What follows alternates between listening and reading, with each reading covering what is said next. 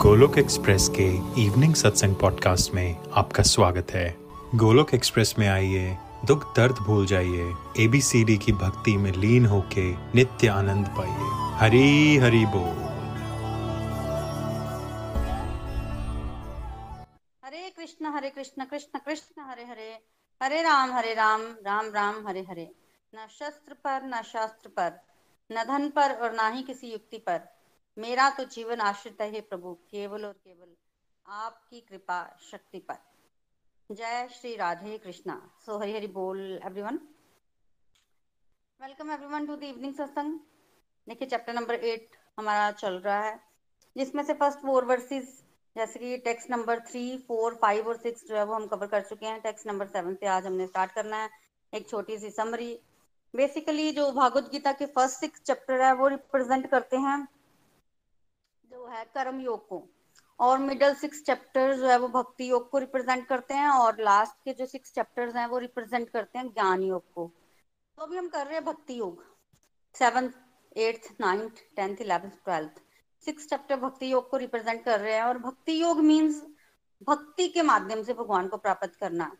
भक्ति मीन्स वो भाव, वो रिलेशन वो सेवा भगवान की। भक्ति मीन्स डिपेंडेंसी भगवान पर।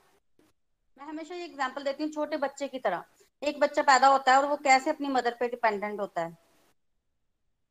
और उसका, उसकी मदर जो है वो उसके लिए कितना करती है? और अगर बच्चे को कोई भी मुश्किल आती है तो बच्चे ने क्या करना होता है? रोना ही होता है। बच्चा रोता है और मदर उसको देखती है। तो टोटल रिस्पॉन्सिबिलिटी किसकी है? मदर की। छोटे बच्चे की रिस्पॉन्सिबिलिटी टोटल मदर की होती है ना? भक्ति मार्ग भी, देखिए भक्तो ऐसा ही है। कर्म मार्ग जो मार्ग से जब हम चलते हैं तो हमें कर्म करने होते हैं। तो इतनी सावधानी से हमें कर्म करने हैं कि हमारे कर्मों से हमें फल ना मिले। भगवान के साथ जुड़ जुड़ कर सावधानी से कर्म करने। और जो पुराने कर्म हमारे हैं, उनको भी सावधानी से भोगना। उनको भोगते हुए मन में भी किसी के प्रति बुरा विचार नहीं लाना, नहीं तो नया कर्मा बन जाएगा। बहुत मेहनत है उसमें। मुक्ति तो मिलती है कर्म योग से, पर उसमें मेहनत कितनी है? आपकी कितनी ज़्यादा रिस्पॉन्सिबिलिटी है कि पुराना भी भोगना है और नया करना भी नहीं? ज्ञान योग के मार्ग में भी ऐसा ही है। ज्ञान योग में पहले आपको ज्ञान हो जाता है और उसके बाद आपको उसको मान कर उस पर चलना होता है। और जनरली ज्ञान के साथ क्या होता है कि ज्ञान स्थिर नहीं रहता है। ज्ञान तो सबको हो जाता है कॉमन है। सबको पता है वो शरीर नहीं है, आत्मा है, पर स्थिर कितनी देर रहता है वो ज्ञान? तो उस पर चलना पड़ता है, मेहनत बहुत है। भक्ति मार्ग सबसे इजी मार्ग है। इसमें छोटे बच्चे की तरह अगर आप समझे तो रोना है आपको भगवान की रिस्पॉन्सिबिलिटी है। तो भगवान की जब टोटल रिस्पॉन्सिबिलिटी बनती है तो भगवान उस रिस्पॉन्सिबिलिटी को पूरी अच्छी तरह से निभा रहे हैं। वो हमें बता रहे हैं। चैप्टर नंबर सेवन भगवत ज्ञान। सर्वप्रथम भगवान अपने बारे में ज्ञान दे रहे हैं।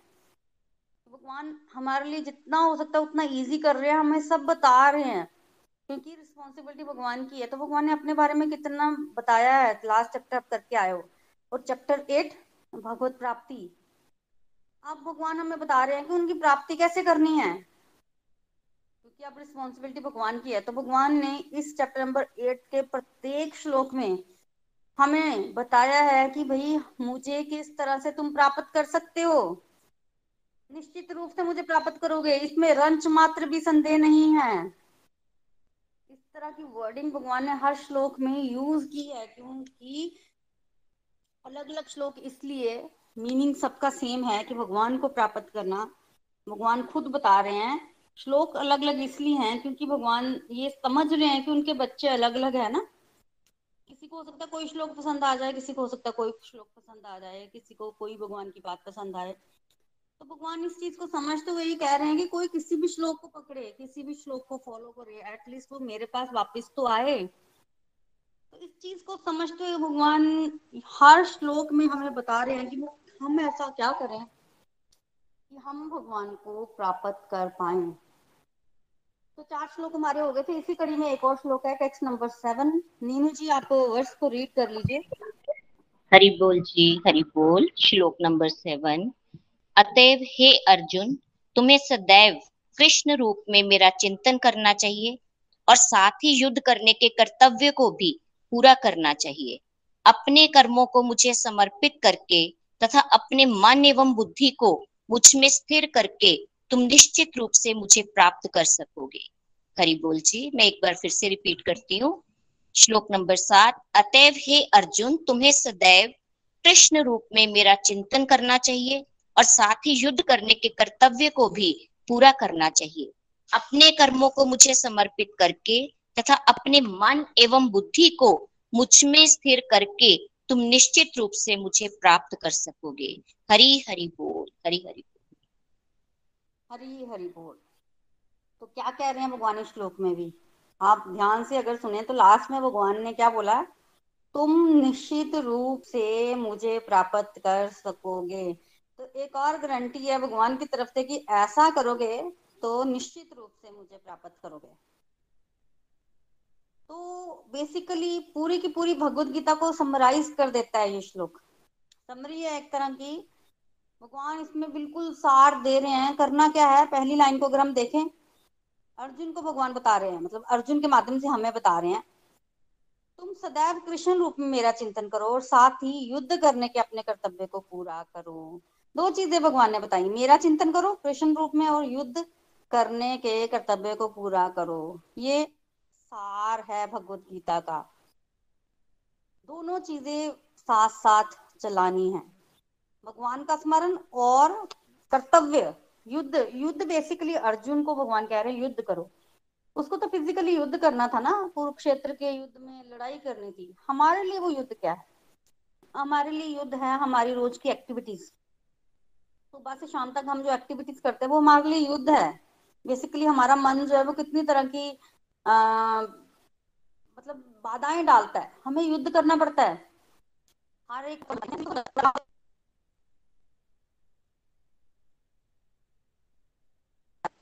कितने डिवोटीज है यहाँ पे जिनका अलार्म सुबह बजता है और वो उसको क्या करते हैं? स्नूज करते हैं ना उसी समय युद्ध शुरू हो जाता है। सबको पता है सुबह जल्दी उठना चाहिए। उठ के स्नान करना चाहिए नाम जप करना चाहिए। एक्टिविटीज़ करनी चाहिए, हमें जल्दी नाश्ता बनाना है, बच्चों ने स्कूल जाना है, कितनी सारी एक्टिविटीज़ होती हैं। वो है हमारा युद्ध।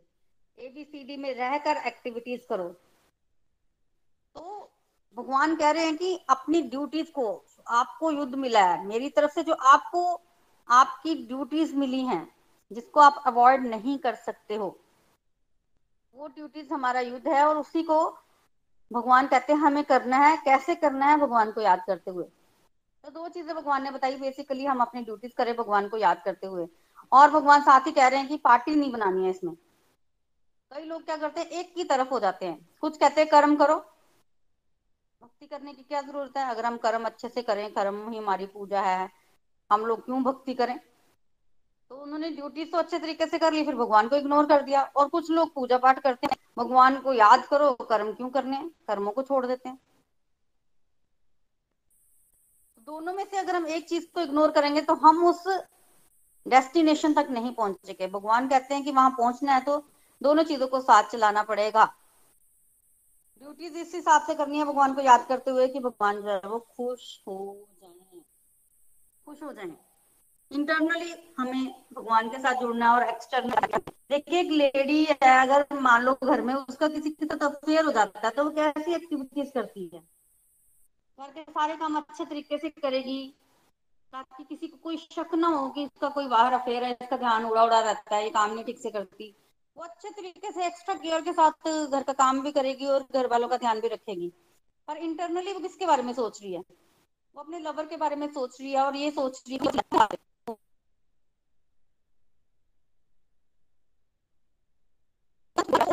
भगवान ये जो है उस एग्ज़ाम्पल से ये समझा रहे हैं कि हमें भी ऐसे करना है एक्सटर्नली ड्यूटीज़ करते रहो इंटरनली भगवान के साथ जुड़े रहो।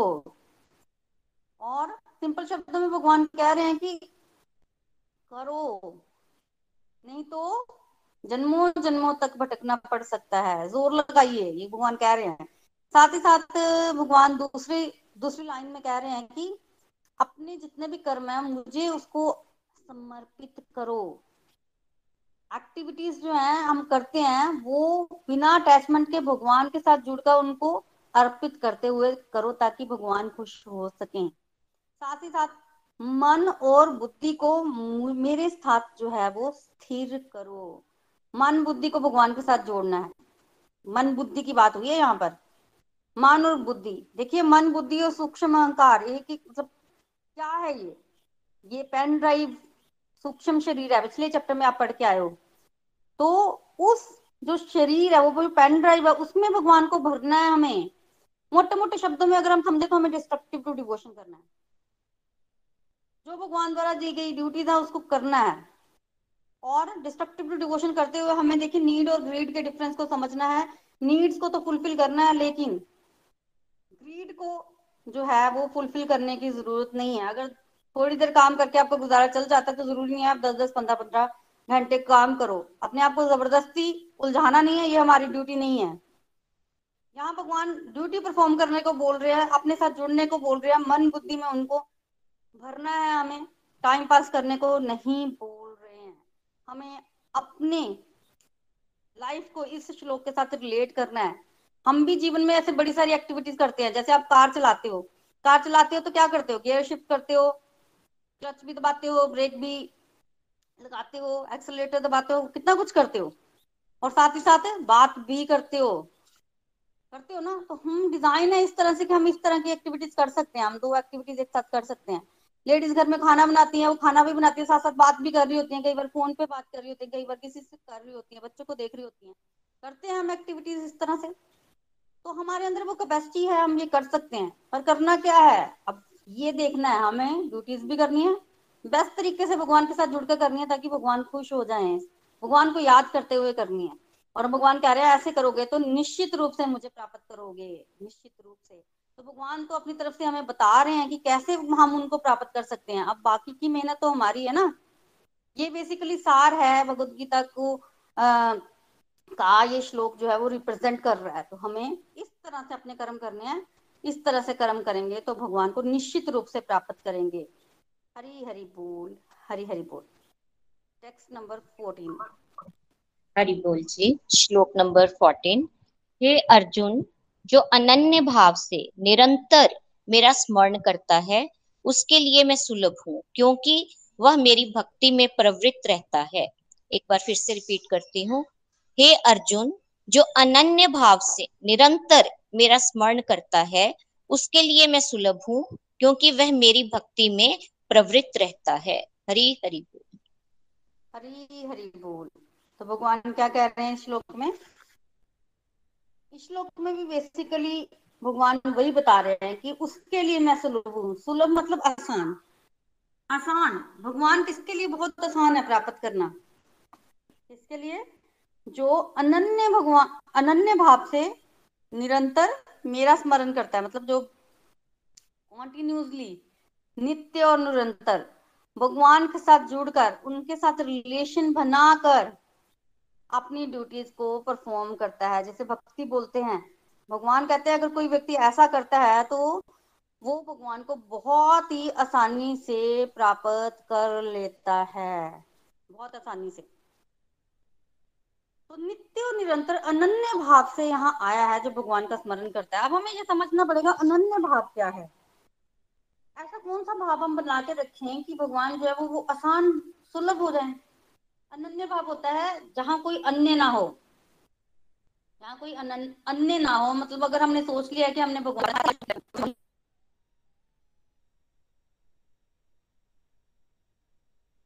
फिर कोई दूसरा थॉट और कोई दूसरी एक्टिविटी हम ना करें। हर चीज़ को इस तरह से करें, भगवान उसको भी ऑफ़र करके भगवान को खाएँ। एवरी एक्टिविटीज़ पानी पीना, वो भी भोग लगा के प्रसाद ही पिए। हर एक्टिविटी को इस तरह से करें, जीवन जीते हुए कि बस वो भगवान की प्राप्ति के लिए हेल्पफुल हो। उसको बोलते हैं अनन्य भाव। कि आपने एक तरफ़ फोकस किया हुआ है, अपने भाव को शिफ्ट नहीं किया, उसको अनन्य भाव कहते हैं। और कोई व्यक्ति अगर अनन्य भाव से भगवान का उसके लिए बहुत आसान है। देखिए, भगवान ने तो बहुत आसानी से बोल दिया कि उनको प्राप्त करना आसान है। फिर हाँ मेरे लिए मुश्किल क्यों होता है? हमने हमेशा सुना है कि भगवान को प्राप्त करना मुश्किल है, भक्ति बड़ी मुश्किल है। उसका कारण क्या है? उसका कारण ये है कि दूरी जो है वो हमारी तरफ़ से है। हम गुणों के चक्कर में फंसे हुए हैं। तो बेसिकली इस श्लोक में भगवान कह रहे हैं कि अनन्य भाव से जो मेरा स्मरण करता है, वो मुझे आसानी से प्राप्त करता है। मतलब ये अनन्य भाव तो हम यहाँ पे डिस्कशन कर रहे थे, अनन्य भाव की। अनन्य भाव मीन्स कि यहाँ कोई अन्य ना हो।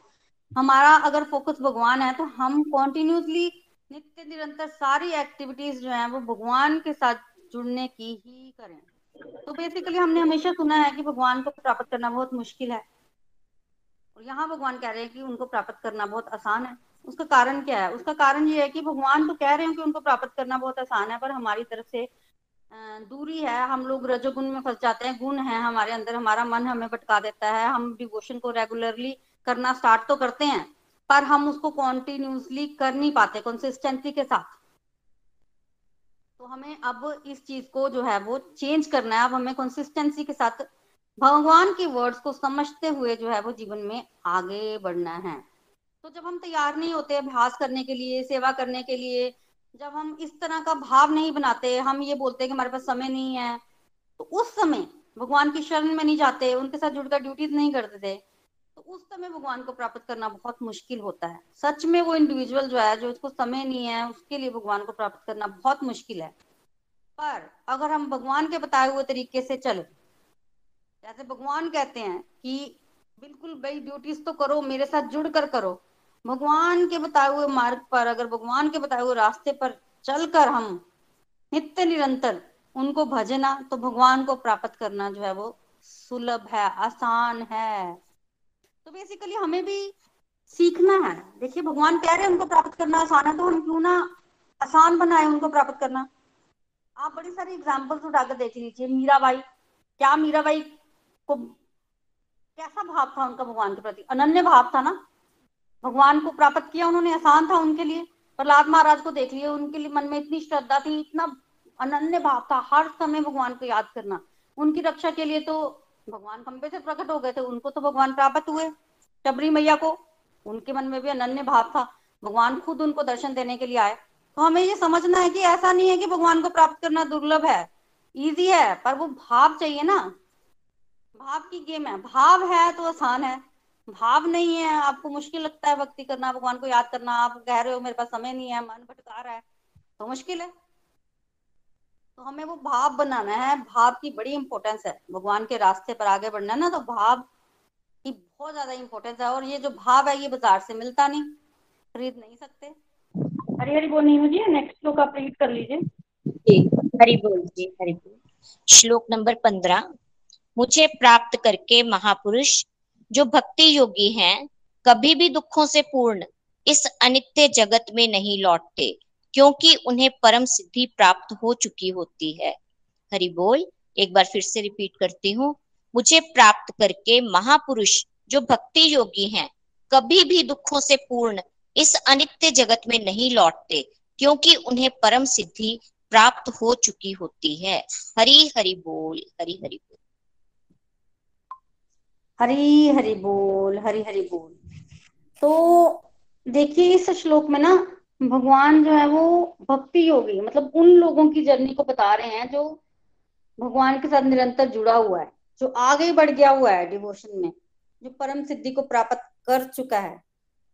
उसके, उनकी जर्नी के बारे में बता रहे हैं। तो बेसिकली पिछले श्लोक में भगवान कह रहे थे कि उनको प्राप्त करना बहुत ही सुलभ है। जिसके पास तो भाव है, वो अनन्य भाव है, वो तो भगवान को प्राप्त कर जाएगा, बहुत आसान है उसके लिए भगवान को प्राप्त करना, पर जिसके पास भाव नहीं है, उसके लिए वो डिफ़िकल्ट है। तो बेसिकली हमने डिस्कशन की थी कि भाव जो है वो हमें डेवलप करना अपने अंदर, भाव जो है वो बाज़ार से नहीं मिलता, उसको डेवलप करना पड़ेगा और उसके लिए हमें जो है वो मेहनत करनी पड़ेगी। अब इस श्लोक में भगवान कह रहे हैं कि जो व्यक्ति मेहनत करता है और वो भाव डेवलप कर लेता है, और उस भाव को डेवलप करके वो भगवान की भक्ति प्राप्त करता है और भगवान को परम सिद्धि को प्राप्त कर जाता है। फिर उसका आगे क्या होता है? तो भगवान कह रहे हैं श्लोक में कि संसार जो है वो दुखालय है, जो कि सच भी है। जेल है संसार। जो व्यक्ति संसार में रहता है, ऐसा हो नहीं सकता कि उसके जीवन में दुख ना आए। उसके जीवन में दुख आएँगे ही आएँगे। तीन तरह के दुख उसके जीवन में आते हैं। आदि दैविक, आदि भौतिक और आध्यात्मिक। कभी उसको अपना मन दुख दे रहा है, कभी अपना शरीर दुख दे रहा है, कभी दूसरा व्यक्ति दुख दे रहा है। कभी उसको कोई नेचुरल कैलामिटीज है देवी देवताओं द्वारा दुख मिलता है तो ऐसा हो नहीं सकता कि उस व्यक्ति को जो है वो दुख ना मिले। ये मटेरियल वर्ल्ड एक जेल के समान है। तो भगवान यहाँ पर कह रहे हैं कि जो भक्ति प्राप्त कर लेता है, जिसके अंदर, जिसने अपने अंदर भाव डेवलप कर लिया, जिसने परम सिद्धि को प्राप्त कर लिया, वो इस दुखाल्य, अनित्य जगत में जो है वो लौट कर नहीं आता। लौट कर नहीं आता। ये संसार जो है वो अशाश्वतम दुखाल्य है। दुखों का घर भी है और शाश्वत भी नहीं है। शाश्वत नहीं है का मतलब मतलब ये कि जो इस संसार में आता है, उसको एक ना एक दिन इस संसार को छोड़कर जाना ही पड़ता है। तो कहने का मतलब ये है कि कितने सारे बेनिफिट्स हैं, भगवान हमें दे रहे कि अपना जीवन सुधार लो। अगर तुम अपना जीवन सुधारोगे, मेरे साथ जुड़ जाओगे, भाव डेवलप करोगे तो फिर आगे भी तुम्हारा, अगला भी इस जीवन के बाद, इस शरीर को छोड़ने के बाद का जो जीवन है, वो भी सुधर जाएगा। तुम ऐसी जगह पर वहाँ पहुँच जाओगे जहाँ से फिर तुम दोबारा इस मटेरियल वर्ल्ड में लौट कर नहीं आओगे। इसलिए हमें क्या करना है? हमें ज़ोर लगाने की ज़रूरत है बेसिकली हम ज़ोर लगाएँ ताकि हम इस अशाश्वतम दुखाल्य जगत से बाहर निकल सकें। सत्संग साधना, सेवा, सदाचार ज़्यादा कीजिए, ताकि आप जीवन में आनंद को प्राप्त कर पाए। ऐसा करोगे तो आज भी आनंद है और कल भी आपको आनंद भोगना ही पड़ेगा। तो भगवान कह रहे हैं कि कभी भी व्यक्ति जो है इस जीवन में, इस संसार में लौट कर नहीं आएगा जिसने परम सिद्धि जो है वो प्राप्त कर ली है। वो कहाँ चला जाएगा? वो भगवान के धाम चला जाएगा। कई बार क्वेश्चन आता है कि वहाँ जाकर क्या करना है? भगवान के धाम जाकर क्या करना है? जस्ट बिकॉज़ कि हमें भगवान के धाम की जानकारी नहीं होती, इसलिए हमें पता नहीं होता कि हम अज्ञानता के कारण इस तरह के क्वेश्चन जो है वो कर देते हैं। बेसिकली भगवान का धाम जो है, वो एक बहुत ही ब्यूटीफुल जगह है। यहाँ पर बहुत सारे हमें बेनिफिट्स मिलते हैं। वो वहाँ पर एक तरह से देखा जाए तो हर समय हम आनंद का भोग करते हैं। वहाँ कोई दुख का मतलब दुख प्रवेश भी नहीं कर सकता वहाँ पर, उस धाम में। बहुत ओपुलेंस है वहाँ पर। जितनी भी ओपुलेंस हम जानते हैं ना, उससे बहुत ज़्यादा ओपुलेंस उस धाम में है। आनंद है वहाँ पर। कभी कोई मानसिक क्लेश भी कभी किसी को नहीं होता। हम लोग हमेशा सोलह साल के बने रहते हैं। कभी हमें भूख, प्यास नहीं सताती। हमारे शरीर में कभी कोई कष्ट नहीं होता। वहाँ अंधेरा कभी नहीं होता। वहाँ हर समय हम भगवान की संगति में रहते हैं। ड्रीम लाइफ किसी ने अगर सोची हो अपने लिए, उससे भी कहीं ज़्यादा अधिक फैसिलिटी है वहाँ पर, उस स्थान में। भगवान का सानिध्य में जीव रहता है। तो हमें कोशिश करनी है कि हम इस दुखों से पूर्ण अनित्य जगत को त्याग कर, परम सिद्धि को प्राप्त करके भगवान के धाम उनके साथ रहें।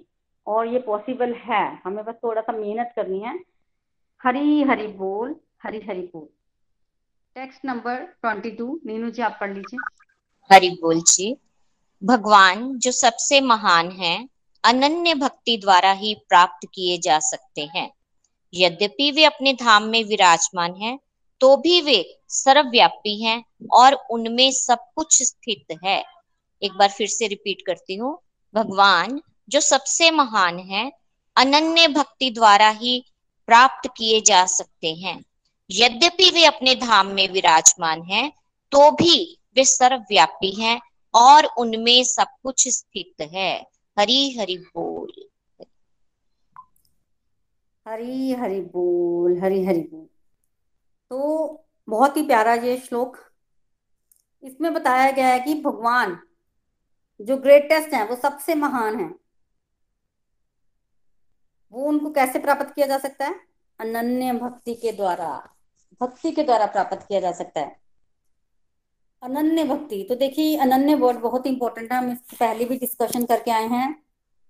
अनन्य होता है जहाँ पर कोई अन्य ना हो। मतलब अगर हम भगवान को प्राप्त करना चाहते हैं तो हमारे जीवन में बस एक ही थॉट आए जोश के साथ, उत्साह के साथ हम उस रास्ते पर बढ़ते जाएँ, अविचलित भाव से, अविचलित भाव से।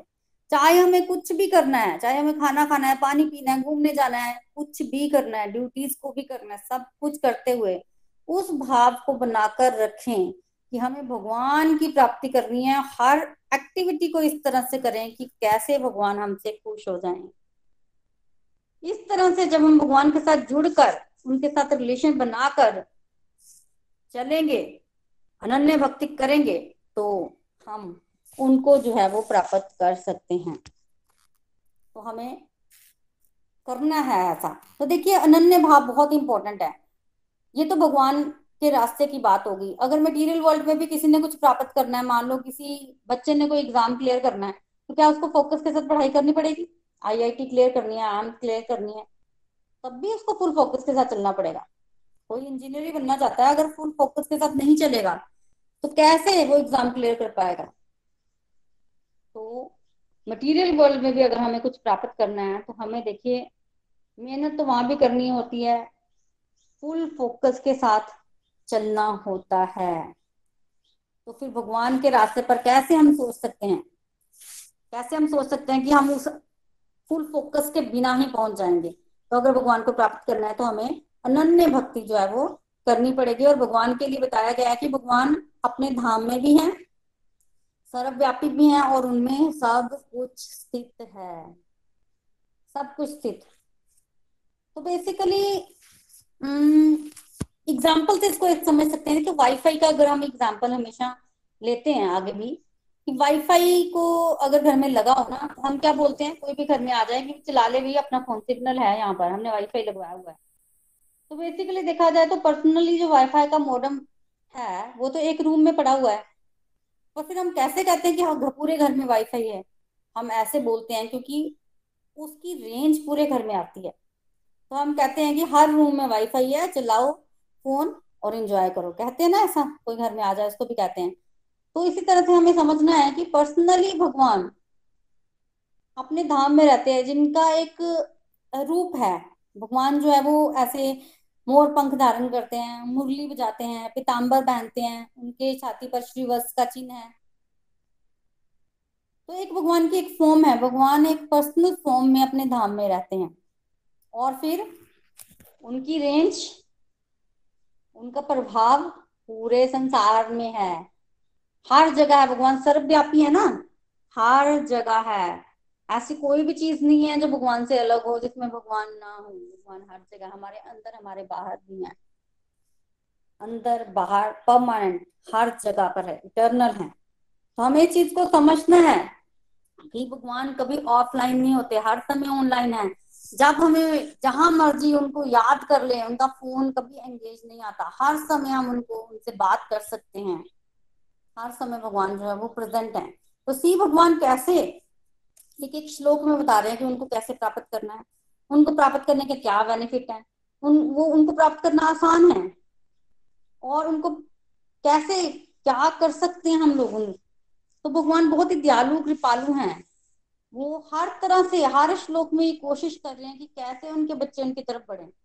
और भगवान बहुत सारे भेद भी खोल रहे हैं क्योंकि भक्ति योग का चैप्टर जो है वो चल रहा है और इसमें भगवान बता रहे हैं उनकी प्राप्ति कैसे होगी क्योंकि टोटल रिस्पॉन्सिबिलिटी अब भगवान अपने ऊपर ले रहे हैं कि कैसे मैं अपने बच्चों को कन्विंस करूँ कि वो मेरी तरफ़ वापिस आ जाए। हरी हरी बोल हरी हरी बोल।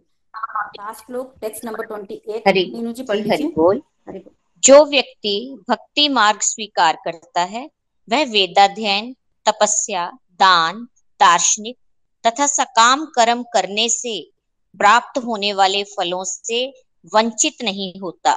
वह मात्र भक्ति संपन्न करके इन समस्त फलों की प्राप्ति करता है और अंत में परम नित्य धाम को प्राप्त होता है। एक बार फिर से रिपीट करती हूँ। जो व्यक्ति भक्ति मार्ग स्वीकार करता है, वह वेदाध्ययन, तपस्या, दान, दार्शनिक तथा सकाम कर्म करने से प्राप्त होने वाले फलों से वंचित नहीं होता। वह मात्र भक्ति संपन्न करके इन समस्त फलों की प्राप्ति करता है और अंत में परम नित्य धाम को प्राप्त होता है। हरी, हरि बोल, हरी, हरि बोल।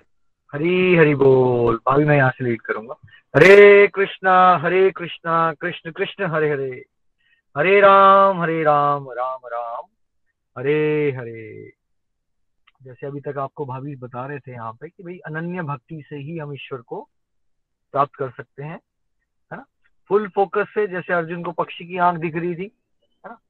वैसे ही हमें हमेशा ध्यान ये होना चाहिए कि मुझे प्रभु को प्रसन्न करना है और बाकी सारे कार्य उस तरह से कि प्रभु प्रसन्न हो रहे हैं। तो उसमें देखिए संसारिक जीवन में भी ना अगर कोई रिलेशनशिप होता है ना वर्ल्ड लाइफ में भी तो मान लीजिए अगर आ, किसी की शादी होने वाली है किसी से सोचिए थोड़ी देर। और उसको लेडी को क्या अच्छा लगेगा कि उसके हस्बैंड के दिमाग में बहुत सारी विमेन घूम रही है या उसको क्या अच्छा लगेगा? नीचे लिख के बताएँ उसको क्या लगेगा? कि ये मेरे बारे में ही सोचता हो मुझसे ही प्यार करता हो या उसको लगता है, ठीक है यार थोड़ा सा मुझे प्यार कर ले थोड़ा सा किसी और को कर ले, उससे क्या फ़र्क पड़ता है? क्या सांसारिक जीवन में भी हम रिलेशनशिप्स होते हैं, खासकर से हस्बैंड वाइफ का है तो हम क्या एक्सपेक्ट कर रहे होते हैं एक दूसरे से? हम क्या एक्सपेक्ट करते हैं? कि इनका फोकस किसी और के साथ ना हो भाई, कि मेरे बारे में सोचते हैं, है ना? तो ये तो एक एक जन्म का, एक हस्बैंड वाइफ का रिश्ता है। इसमें भी हमने ये उम्मीद रखी होती है और ज़्यादातर सेपरेशन का एक कारण बन जाता है कि मान लीजिए अगर हस्बैंड को पता चल जाए कि वाइफ का किसी के साथ अफेयर हो गया, वो किसी और के बारे में जानती है, सोचती है जिससे बातें करती है, या वैसा वर्षा तो झगड़ा हो जाता है भाई, है ना? तो यहाँ क्या बात हो रही है अब? यहाँ किसके संबंध की बात हो रही है? मेरे और आपके उस परमेश्वर के साथ, जो हमारे हर एक जन्म के और जन्म जन्मांतरों के और जन्म जन्मांतर के बाद के भी, वो एक ही परमानेंट रिलेशनशिप है। तो उस परमानेंट रिलेशनशिप के साथ हम ये नहीं सोच सकते जब हम धार्मिक होते हैं कि हम उस परमानेंट रिलेशनशिप को बस एक स्टपनी बनाएँ और हमारे सामाजिक जीवन को सुधारने के लिए थोड़ी बहुत पूजा कर लें ताकि मेरा सामाजिक जीवन सुधर जाए, जो हम करते हैं। That is not what is अनन्य भक्ति, है ना? तो मतलब हमारे फोकस लेवल पे टॉप प्रायोरिटी पे भगवान होने चाहिए और हमारे सांसारिक कार्य, जैसे हम समझाते हैं कि आरती का जब थाल घुमा रहे हो तो वैसे जीवन होना चाहिए। सेंटर पॉइंट भगवान है और भगवान की प्रसन्नता के लिए हम सारे कार्य करेंगे। और अगर भगवान की भक्ति में हमें कोई बाधा आ जाती है तो ऐसी कोई बाधा नहीं है जिसको हम लांग के अपनी भक्ति को पूरा नहीं करेंगे। ऐसा नहीं होगा कि संसार के दुख आ गए, है ना? द्रौपदी ने ईश्वर को याद किया, भक्ति की चीरण हो गया, उसका, उसके बाद भगवान ने प्रोटेक्शन दी तो क्या उसकी लाइफ में बाद में दुख नहीं आए? तो क्या उसने फिर भगवान की भक्ति करना छोड़ दी, है ना? या अर्जुन ने भगवत गीता सुन ली तो क्या उसके जीवन में उसके बेटे का अभिमन्यु का वध नहीं हुआ चक्रव्यूह में। तो क्या उसने भक्ति करना छोड़ दी? है ना? ये वाला भाव होना चाहिए हमारा कि हमने हटना नहीं है बस। हमें ये समझना है कि ये तो दुखाले है, दुख आते रहेंगे बट मेरा फोकस भगवान की सेवा में होना चाहिए। हर एक कार्य को सेवा भाव से करना है। अब बहुत सारे भक्तों को, अब साधकों को ये बहुत बड़ा डाउट होता है जो भगवान ने श्लोक में क्लियर किया, जो पढ़ा आपने जी ने, कि भाई, हम तो भक्ति कर रहे हैं। देखो, वो लोग कितने बढ़िया बढ़िया हॉस्पिटल बना रहे हैं। अच्छा वो तो वेद पढ़ता है। वो तो कितने अच्छे काम करता है। क्या पता इसको कुछ ऐसा फल मिल जाए। वो तो बड़ा बड़ा योगी बन गया है। उसके पास तो सिद्धियाँ आ गई हैं। वो तो हाथ से हाथ बंद करता है, उसके हाथ से फूल निकल जाता है। उसके तो कुछ पावर आ गई है। क्या पता उससे भगवान कहीं खुश ज़्यादा ना हो जाए। और मैं तो बस भगवान की भक्ति कर रहा हूँ। सामाजिक जीवन में मैक्सिमम लोगों को डिवोशन की इंपॉर्टेंस का पता नहीं है। ये समझ नहीं पाते कि डिवोशन को क्या स्तर पे रखा है भगवान ने। तो सारे शास्त्रों का निचोड़ क्या है? कि भक्ति कोई छोटी मोटी चीज़ है या भक्ति सबसे प्रिय ईश्वर को? है ना? भक्ति वो विधि है जिससे हम ईश्वर को बाँध सकते हैं। दुनिया में कोई ऐसी विधि नहीं है जिससे ईश्वर आपके ड्राइवर बनने को तैयार हो जाए। कोई ऐसी विधि नहीं है। तो भक्ति सबसे टॉप पे है। जब ईश्वर की भक्ति भाव से हम हर एक कार्य करते हैं तो फिर हमें क्या होगा? जो लाभ हमें किसी को भी, कोई तपस्या करके, यज्ञ करके, दान दे के जो लाभ मिलने हैं, वो सारे के सारे लाभ ईश्वर की भक्ति करने वाले इंडिविजुअल को ऑटोमेटिकली मिल जाते हैं। जैसे जब आपने जड़ों को पानी पिला दिया तो पत्तों को ऑटोमेटिकली पानी मिल जाता है। वैसे जब आप ईश्वर की भक्ति मतलब ईश्वर को डायरेक्टली प्रसन्न कर रहे हो आप। तो जहाँ से लाभ किससे मिलने हैं हमें? तो सांसारिक लाभ भी है, वो देने वाला कौन है? वो भगवान भगवान ही है ना वो। तो बहुत सारे लाभ तो आपको मिल ही जाएँगे जो जो कोई और विधि में मिलते हैं। देखिए, जैसे कोई दान देता है, उसको क्या लाभ मिल सकता है? सांसारिक जीवन में क्या लाभ मिलेगा उसको, जो दानी है बहुत बड़ा? ठीक है? क्या मिल सकता है उसको लाभ? क्या उसको यश और कीर्ति मिलेगी? सम्मान मिलेगा उसको। नीचे लिख के बताइए, यश कीर्ति मिलेगी, सम्मान मिलेगा, कोई बहुत दान करता है तो बिल्कुल मिलेगा। अब अब जो कोई डिवोशन में आगे बढ़ा हो, बढ़ जाएगा तो क्या उसको यश कीर्ति सम्मान मिल जाएगा? उसको भी मिल जाएगा, ठीक है? लेकिन काली अगर कोई दान कर रहा है और भगवान की शरणागति में नहीं है तो उसको एक चीज़ नहीं मिलेगी। उसको यश कीर्ति तो मिल जाएगी लेकिन उसको क्या नहीं मिलेगा? जो केवल और केवल शुद्ध भक्ति से प्राप्त होता है, वो क्या है? भगवान का सानिध्य और भगवान के धाम की सिटीजनशिप ऐसे नहीं मिल सकती। आप यज्ञ कर लो, आप तपस्याएँ कर लो, आप दानी बन जाओ राइट आप किसी भी प्रकार की ह्यूमैनिटेरियन वर्क में लग जाओ। तो जब तक हम अपने मन के भावों को ईश्वर की शरणागति के भाव से नहीं जोड़ते तब तक सारी गतिविधियाँ एक्सटर्नल लेवल पे हमें कुछ सांसारिक लाभ तो दे सकती हैं, हमें अच्छा जन्म भी मिल सकता है, लेकिन हमें क्या नहीं मिल सकता? हमें भगवत प्रेम की प्राप्ति नहीं हो सकती और हमें भगवत धाम की प्राप्ति नहीं हो सकती। तो देखिए डिवोशन में फिर दोनों ही फ़ायदे हुए। ज़िंदगी में जो हम सामाजिक जीवन में जीते भी जो हमें लाभ चाहिए होते हैं, वो आपको डिवोशन करने से उसके पॉजिटिव साइड इफ़ेक्ट से ऐसे ही मिल जाएँगे। फॉर एग्ज़ाम्पल हम सब क्या चाहते हैं जीवन में? अशांति या शांति? हम सब क्या चाहते हैं? शांति चाहते हैं। ठीक है? तो कोई फिलेंथ्रोपिक वर्क भी कर रहा है तो वो क्या चाहता है? यार उसको चाहिए रश खुशी मिल जाए मुझे मैं सेटिस्फाइड फील करूँ। तो क्या आप डिवोशन जब करते हो तो वो मिल जाएगा आपको? हाँ, आप अभी सत्संग जा रहे हो आप माला कर रहे हो तो क्या मिल जाएगा आपको? शांति मिल जाएगी बिल्कुल पैसे भी मिल जाएगी है ना? तो शांति मिल गई चिंताओं चिंताओं से मुक्त हो गए हम है ना? और क्या मिल जाएगा हमें? क्या हम डे टू डे लाइफ में चाहे कोई भक्ति करता है या नहीं करता है, भगवान को मानता है, नहीं मानता है, क्या वो ये स्ट्रेंथ चाहता है कि वो अपने लाइफ के चैलेंजेस को डील कर सके करेज के साथ और विजडम के साथ? वट इज़ आंसर क्या है? यस और नो ऐसा कोई इंडिविजुअल बता दीजिए, ढूंढ के देखिए कि जो ये चाहता ही नहीं है कि उसको जीवन के संघर्षों से लड़ने की शक्ति मिल सके। उसको शक्ति तो चाहिए, सबको चाहिए। तो वो कहाँ से मिलेगी हमें? वो हमें डिवोशन से मिलेगी, ठीक है? और जो कुछ और करने भी कोई कोशिश कर रहा है डिवोशन के अलावा, है ना? उसको समझ नहीं है डिवोशन की। वो कुछ भी कर रहा है, वो ये एक प्रोग्राम कर रहा है, वो योगा करता है, वो ध्यान लगाता है, वो वो अपनी तरह से क्या करने की कोशिश कर रहा है, वो वो वो वो पावर क्रिएट करने की कोशिश कर रहा है, ताकि उसके जो जीवन के संघर्ष चल रहे हैं, उसके बीच में रहते रहते वो क्या कर सके, उसके बीच में रहते रहते वो स्टेबल रह सके और अपने लाइफ के चैलेंज को डील कर सके। तो वो किसी और पाथवे से भी उसको थोड़े बहुत मिल सकते हैं। बट अगर हमने डायरेक्टली डिवोशन ही करना शुरू कर दी तो फिर ये वाले जो फ़ायदे हैं, जो डे टू डे लाइफ के चैलेंज को डील करने की पावर और स्ट्रेंथ है करेज है विजडम है, वो सबसे अच्छी कौन प्रोवाइड कर सकता है? कौन सा रास्ता? कौन सा रास्ता? वो डिवोशन का रास्ता जो है, वो सबसे अच्छी तरह से हमें ये स्ट्रेंथ दे सकता है। तो आज की ज़िंदगी के तो लाभ हो ही जाते हैं, लेकिन केवल और केवल डिवोशन ही ऐसा रास्ता है जो हमें क्या चीज़ दिलवा सकता है? भगवान के धाम की सिटीजनशिप तो इस चीज़ को हमेशा याद रखना है। हम सबको लक्ष्य क्या बनाना है? लक्ष्य बनाना है हमें भगवान की क्या? प्रेमा भक्ति प्रेमा भक्ति। और बाकी प्रेमा भक्ति के रास्ते में हम आगे बढ़ेंगे, ईश्वर के प्रेम के रास्ते में आगे बढ़ेंगे। तो चाहे हमारी डे टू डे लाइफ के जो side effects positive side effects हम सभी जाते हैं। मन शांत हो जाना, थोड़ा खुश रहना, संघर्ष से डील करने की पावर आ जाना, है ना? और या फिर कहीं ना कहीं सबके अंदर एक डिज़ायर होती है जन्म मृत्यु से बुढ़ापा, बीमारी से मुक्ति मिल जाए। वो सब के लिए ना आपको सोचना नहीं है। आपको सोचना क्या है? ये भगवत प्राप्ति का चैप्टर था ना। आपको सोचना क्या है? मुझे भगवान के प्रेम को प्राप्त करना है। अब भगवान के प्रेम को प्राप्त करना आपने लक्ष्य बना लिया लेकिन आप ऐसे सोच रहे थे, यार, मेरे को ना बच्चों की स्कूल फ़ीस देनी है, उसके लिए मुझे पचास हज़ार रुपया चाहिए, फिर मुझे घर बनवाना है, उसके लिए मुझे पचास लाख रुपया चाहिए, फिर मैंने बेटे की शादी करवानी है, उसके लिए मुझे पचास लाख चाहिए होगा। ऐसे आप ऐसी ऐसी बातें सोच रहे थे। बट अगर आपने, मान लीजिए, आपको पचास करोड़ रुपए ही मिल जाए तो क्या आपको ये सोचने की ज़रूरत है कि मेरे बच्चे की स्कूल फ़ीस क्या करूँगा?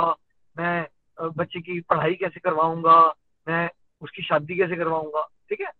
तो वैसे ही जब आप शुद्ध भक्ति और प्रेमा भक्ति के फोकस करते हो ना तो वो छोटी छोटी एक्स वाई चीज़ें जो बाकी आप सोच रहे थे ना, उसको सोचने की ज़रूरत नहीं पड़ेगी आपको। सारी की सारी सोल्यूशन एक ही रास्ते से अपने आप ही निकल आते हैं, जो हम सब अनुभव भी कर रहे हैं।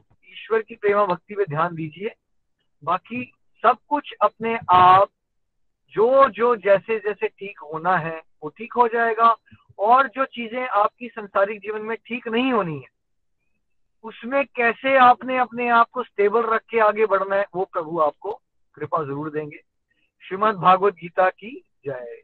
हरे कृष्णा हरे कृष्णा, कृष्ण कृष्ण, हरे हरे हरे राम हरे राम राम राम, हरे हरे। To the body, free your soul हरी हरि बोल हरी हरि बोल। Transform the world by transforming yourself जय श्री कृष्णा जी हरी हरि बोल हरी हरि बोल। आज के सत्संग से हम थोड़ा चेंज ये कर रहे हैं कि शाम के सत्संग जब होंगे, उसमें कमांडो ग्रुप का ट्रेनिंग कमांडो ग्रुप के जो डिवोटीज हैं, वो उसी समय जो डिवोटीज अवेलेबल हैं, वो वॉलंटियर कर सकते हैं रिव्यूज़ के लिए। प्री डिसाइडेड रिव्यूज़ नहीं रहेंगे, है ना? अब हम जो बात करना चाहें commando group and training commando group के डिवोटीज वो रिव्यूज़ के लिए वॉलंटियर कर सकते हैं। हम पहले प्रेयर्स की तरफ़ चलते हैं। अनीता जी। हरी हरी बोल। जय श्री कृष्ण निखिल जी। आज सबसे पहले चंदा कुकरेजा जी ने अपनी फ़िज़िकल एंड स्पिरिचुअल हेल्थ के लिए प्रेयर के लिए कहा है। मोनिका जी ने अपने नेफ्यू की हेल्थ के लिए प्रेयर के लिए कहा है। रेनू मुंजाल जी ने अपने सन की हेल्थ के लिए प्रेयर के लिए कहा है। गीता खन्ना जी ने अपने सन की कंप्लीट हेल्थ और हैप्पीनेस के लिए प्रेयर के लिए कहा। हरी बोल। हरे कृष्ण हरे कृष्ण कृष्ण कृष्ण, हरे हरे हरे राम हरे राम राम राम, हरे हरे। तो जितने भी ग्लोकियंस की यहाँ बात हुई। सबके लिए प्लीज़ एक एक माला ज़रूर कीजिएगा ना? उनको प्रेयर में रखिएगा। हरी हरी बोल जी, हरी हरी बोल। चलिए, अब हम रिव्यूज़ की तरफ़ चलते हैं। तो सबसे पहले प्रियंका जी के पास, वर्जीनिया चलते हैं हम। प्रियंका जी, हरी हरी हरी बोल, हरी हरी बोल, निखिल जी। मैं प्रियंका बात कर रही हूँ वर्जीनिया से। ब्यूटीफुल uh, सत्संग और बहुत ही ब्यूटीफुली प्रीति जी और आपने एक्सप्लेन किया कि भाव कितने इम्पोर्टेंट होते हैं हमारे अगर हम भक्ति के रास्ते पे चलते हैं। और ये अनन्य भक्ति ही है जो भगवान हमें गारंटी देते हैं कि जो इस रास्ते पे चलेगा उसको मेरी प्राप्ति होनी ही होनी है। आज के पूरे सत्संग का जो सार है वो मुझे लगता है मतलब भगवान इतना इजी वे हमें बता रहे हैं कि भक्ति के मार्ग पे चलो और कैसे मैं आपके यू नो पूरे काम, आपकी लाइफ के डिजायर्स जो भी है, वो फुलफिल भी करता हूँ। मैं अपना एक बहुत प्यारा डिवाइन एक्सपीरियंस इसी से रिलेटेड शेयर करना चाहती हूँ। लास्ट ईयर सितंबर में मेरी मुझे मेरी जॉब छोड़नी पड़ी थी because of some visa issues और वो मतलब वीज़ा मेरा अप्रूव नहीं हो रहा था, पूरे नाइन मंथ हो गए थे तो टेंथ नहीं ट्वेल्थ मई को मुझे मेरे मैनेजर जहाँ पर मैं पहले काम करती थी उन्होंने मुझे बोला कि उनके यहाँ पे वैकेंसी है तो आप uh, अगर आपका वीज़ा अप्रूव हो गया है तो प्लीज़ आप uh, मतलब आप ज्वाइन कर सकते हैं। बट मेरा वीज़ा अप्रूव नहीं हुआ था और मैंने उनको यही बोला कि मेरा वीज़ा अभी तक अप्रूव नहीं हुआ है तो मैं नहीं ज्वाइन कर पाऊँगी। बट वो जो उनकी एक बात थी वो मेरे मतलब मुझे इतनी वो चीज़ से संतुष्टि हुई कि यू नो आपको कोई पुराना मैनेजर आपको कॉल करके जॉब के लिए बुला रहा है मैं तो उसी में ही बहुत खुश थी। एग्जैक्ट वन मंथ बाद टेंथ जून को मेरा वीज़ा अप्रूव हो जाता है और मैंने uh, अपने मैनेजर को यू नो मैसेज किया वापस कि ऐसे ऐसे मेरा वीज़ा अप्रूव हो गया है तो आप बताइए अगर आपके यहाँ पे वैकेंसी है तो। तो उनका जो सामने से रिप्लाई आया वो देख के तो मतलब मुझे ना ऐसा लगा कि जैसे भगवान की इतनी बड़ी प्लानिंग होती है कि उन्होंने बताया कि जो लास्ट मंथ वैकेंसी निकली थी, वो अभी तक फुलफिल नहीं हो पाई है। तो आप सेम वैकेंसी पे ज्वाइन कर सकते हैं और ऐसा था कि मतलब मेरा कोई इंटरव्यू नहीं हुआ दोबारा से जॉब के लिए, ना ही मेरा कोई बैकग्राउंड वेरिफिकेशन हुआ डायरेक्ट ज्वाइन करवाया और within like ten fifteen days मुझे वापस मेरी सेम जॉब मिल गई वर्क फ्रॉम होम मिल गया और मतलब मुझे ये चीज़ें समझ नहीं आई कि वो इतना फास्ट फास्ट हो रहा था उस टाइम पे कि मैं कुछ नहीं समझ पा रही थी। तो मेरे को बस एक ही चीज़ याद आ रही थी कि यहाँ पे like you know nine month का जो गैप था, मैं लास्ट ईयर ही गोलोक एक्सप्रेस के साथ जुड़ी हूँ और मैंने जितनी भी स्पिरिचुअल डिजायर्स अपनी अगर भगवान से मांगी, जो मेरा जन्मों जन्मांतरों का यू नो रिश्ता टूट के रखा था भगवान से, ये नाइन मंथ में मुझे ये जो जॉब का ब्रेक मिला मुझे एक टाइम मिला यू you नो know, मैं अपने भगवान से अपना रिलेशन रिवाइव कर पाई और मेरी स्पिरिचुअल डिजायर्स तो पूरी की कि भगवान ने मेरी मटेरियल डिजायर्स भी पूरी कर रहे थे भगवान साथ साथ में। लेकिन ये प्लानिंग जो भी वो कर रहे थे क्योंकि अगर मैं अपनी बुद्धि का इस्तेमाल कर रही थी तो मुझे ये लग रहा था कि मेरा वीज़ा अप्रूव होगा मैं अपना रिज्यूमे वापस से अपडेट करूँगी सर्कुलेट करूँगी अपने फ्रेंड सर्कल में। इंटरव्यूज़ दूँगी और ये सारे प्रोसेस को टू थ्री मंथ लग जाएँगे। But within ten fifteen days वो मेरा काम भगवान ने इतनी खूबसूरती से यू you नो know, मुझे कोई एक्सटर्नल एफर्ट नहीं करना पड़ा। घर बैठे बैठे मैं पूरा अपना यू नो मेरे को जॉब मिल गई। ये भगवान की ही कृपा थी और वो मुझे नहीं समझ में आया था पहले जो कि मैं अब ये चीज़ को रियलाइज़ कर पाई हूँ। और जो मेरा सत्संग साधना सेवा सदाचार नाइन मंथ्स में मैं अपना थोड़ा बहुत जो भक्ति के रास्ते में आगे आपके यू नो गाइडेंस से कर पाई हूँ, निखिल जी। मैं अपने मेंटर्स का तय दिल से धन्यवाद करती हूँ, निखिल जी, प्रीति जी, नितिन जी, लता जी, वरुण जी, विपुल जी। ये ये जो भगवत गीता में पढ़ते आई हूँ और यू नो मेरा पेशेंस लेवल कैसे बढ़ा उन नाइन मंथ्स में, मैं अपने बाकी के लाइफ को बहुत अच्छे से इंजॉय कर पाई और अपने, जो जो भी चीज़ें मेरी लाइफ में इम्बेलेंस थी, मैं उनको भी बैलेंस कर पाई। तो आज का सत्संग मुझे ऐसा लग रहा था मेरे लिए ही हो रहा है कि भगवान मुझे डायरेक्ट बता रहे हैं कि यू नो आपकी स्पिरिचुअल डिजायर्स के आपकी मटेरियल डिजायर्स का मैं हर फुलफिल करने को तैयार हूँ। बस आप भक्ति के रास्ते में एक बार चल के तो देखो। तो thank you so much Nikhil ji. Thank you Hari Hari Hari Hari बोल, प्रियंका जी। कृपा बनी रहे। बड़े अच्छा ब्यूटीफुल डिवाइन एक्सपीरियंस था आपका, जो हम लास्ट टॉक में जो मैं समझाने की कोशिश कर रहा था ना। कि ज़्यादातर लोगों का ना डर होता है बहुत। अगर हम थोड़ा डिवोशन में चल पड़े तो पता नहीं क्या होगा। पता नहीं मेरे फाइनेंसिस अच्छे होंगे या मेरी मटेरियल लाइफ क्या खराब हो जाए। बड़ी सारी बातें होती हैं एक बार। मंदिर में कोई यंग डिवोटीज आए और गुरु जी ने उनको कहा भी आप रेगुलर आया करो कभी कभी एक दो महीने में ही देखते हैं आपको। नहीं भाई, हम थोड़ी थोड़ी करना चाहते हैं। गुरु जी भक्ति भी कभी हम इसमें ज़्यादा चल पड़े तो कहीं हमारे फाइनेंसिस ना खराब हो जाए। तो गुरु जी ने कहा, भाई तो आपको क्या लगता है जी ब्रह्मांड चला रहे हैं, स्वामी, उनसे नज़दीक होने से आपके फाइनेंसिस खराब हो जाएँगे?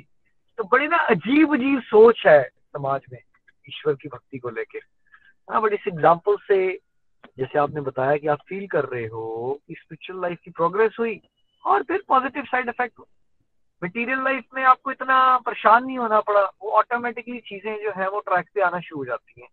देखिए, ऐसे मान लीजिए आप जद्दोजहद में लगे रहते जॉब आपकी चलती रहती वीज़ा इशू नहीं आता, आप सत्तर अस्सी साल के हो जाते, आपने दस प्रॉपर्टी बना ली होती, और एक दिन आपका राम नाम सत्य हो जाता, और आप अल्टीमेटली वर्ल्डली लाइफ में बहुत कुछ अचीव कर लिए होते, लेकिन आपने जो लाइफ का ट्रू पर्पज है ना, उसको खो दिया होता।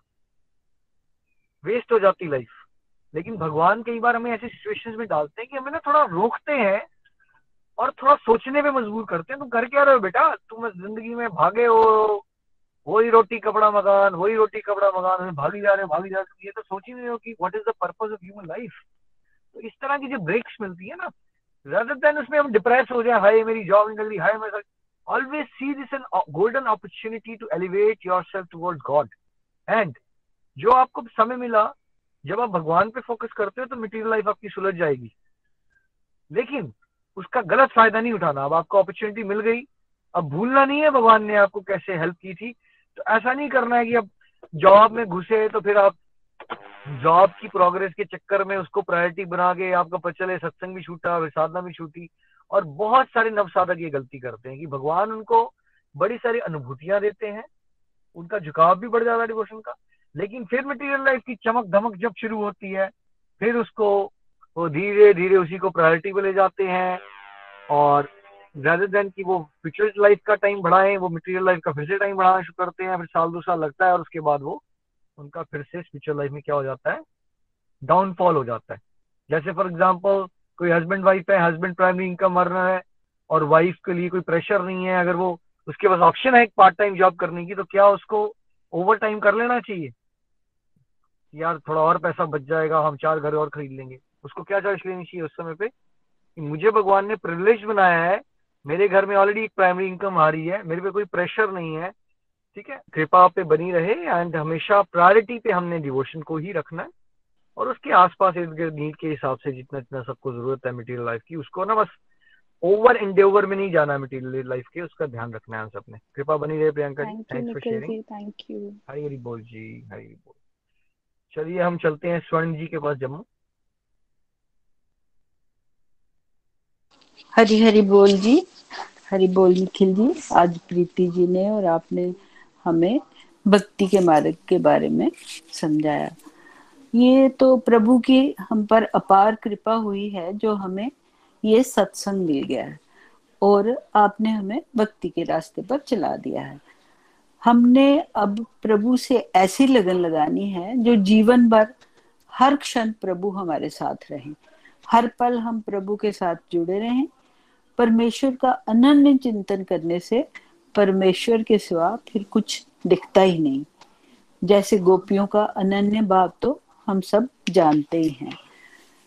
हम बार बार गीता क्यों पढ़ते हैं? एक बार देखी हुई भगवान की मूर्ति के हर रोज दर्शन करने से हमें क्या मिलेगा? हमें हर रोज सुबह जल्दी क्यों उठना चाहिए? और सबको रात को जल्दी क्यों सोना चाहिए? इन सब प्रश्नों का उत्तर यही है कि विचार और संस्कार एक दिन में नहीं बनते। इसलिए अच्छे कर्म करने की हमें आदत बनानी है।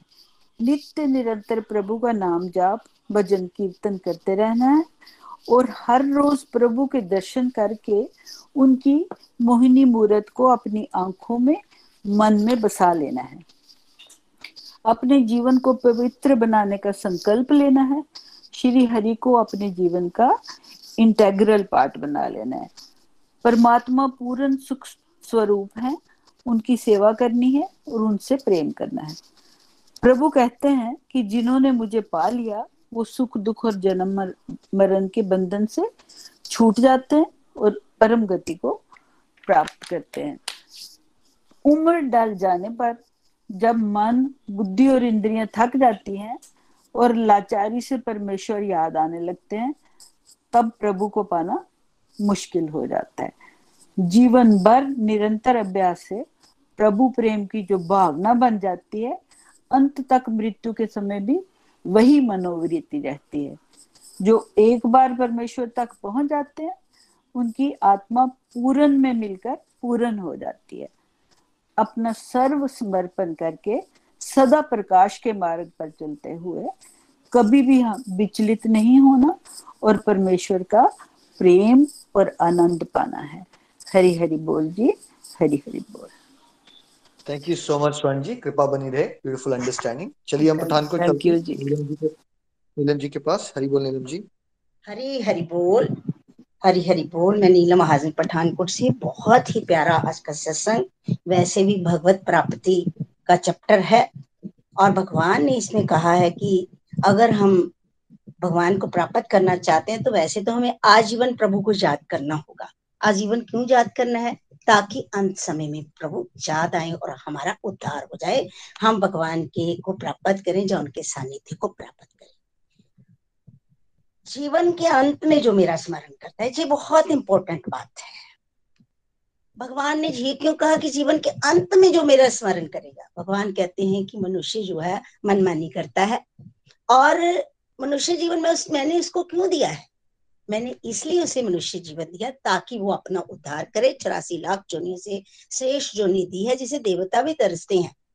लेकिन अगर उसने भगवान का नाम नहीं लिया और मेरा उसको मनुष्य जीवन देना और जीव भी स्वीकार करता है मनुष्य जन्म की मैं भक्ति करूँगा, उसका इसको स्वीकार करना दोनों ही व्यर्थ हो जाएँगे। इसलिए भगवान कहते हैं, मेरी और तेरी दोनों की इज़्ज़त रह जाएगी तो अंत समय में ही मेरे को याद कर ले। अगर अंत समय में भी मेरे को याद कर लेगा तो भी तेरा मनुष्य, मेरा मनुष्य जीवन तेरे को देना और जीव का मनुष्य जीवन लेना, दोनों ही सार्थक हो जाएँगे। इसलिए भाव से प्रभु के साथ जुड़ना है।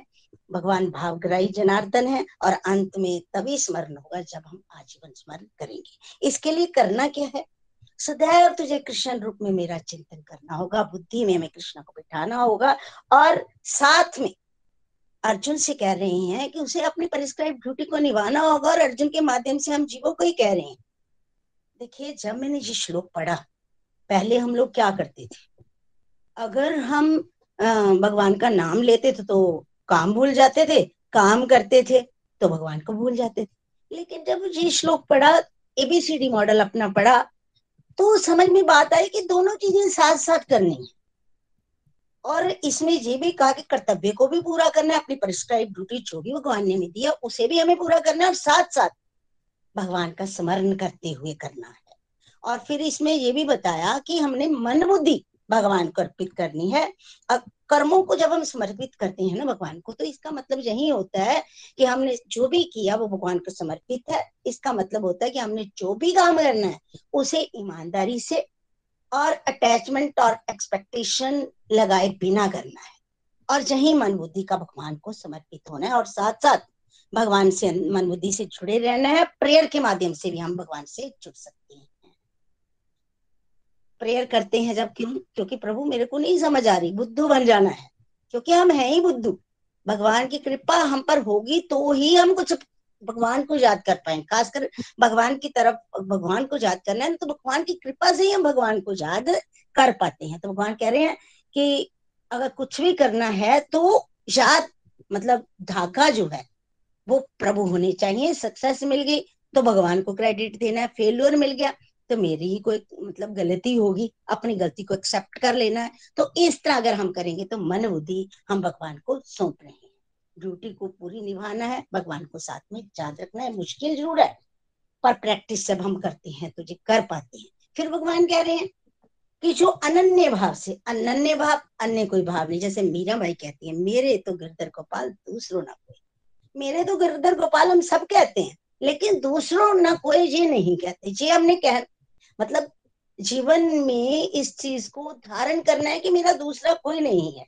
क्योंकि कन कन के अं-, अंदर परमात्मा विराजमान है और परमात्मा का ही प्रतिरूप ये सारा संसार है।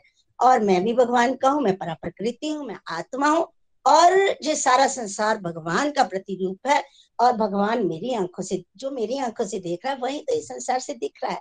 ऐसा हमारा जिसका भाव होगा उसके लिए मैं सुलभ हूँ। देखिए, हमने भगवान की प्राप्ति संसार में दुर्लभ मान ली हुई है। उसी मान्यता को हटाना है। भगवान तो कन कन में है।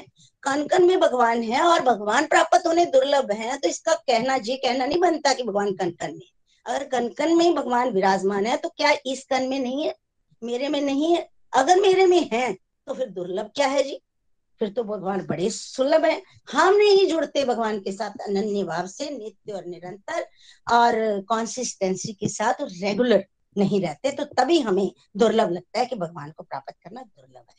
और अगले श्लोक में भगवान बता रहे हैं कि मुझे जब इस स्थिति में व्यक्ति, जो व्यक्ति पहुँच जाता है, जो वो महापुरुष है और दुखों से ये संसार तो देखिए है ही दुखों से परिपूर्ण भगवान इस श्लोक में बता रहे हैं कि संसार तो है ही दुखाले, और इसलिए सुखों की उम्मीद करना व्यर्थ है है ना?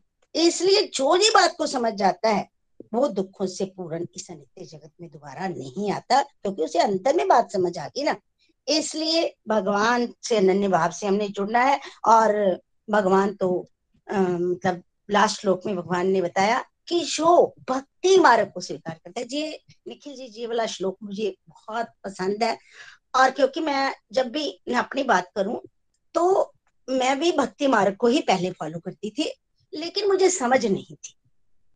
और अंदर क्योंकि भक्ति मार्ग में आपने अपने आप को अंदर से बदलना होता है लेकिन जब बाहर देखते हैं ना कि वो दान कर रहा है वो बहुत से आ, मतलब जन कल्याण के लिए कार्य कर रहा है देखिए वो जो भी काम करते हैं वो तो उसमें मैं को मैं के भाव से होता है जो भी काम करना है है ना? वेद पढ़ने हैं, जब वेदा अध्ययन करना, कुछ भी करना है, वो शरीर को साथ में लेके करना पड़ता है। लेकिन भक्ति आपकी और आपके प्रभु की सांठ गांठ है।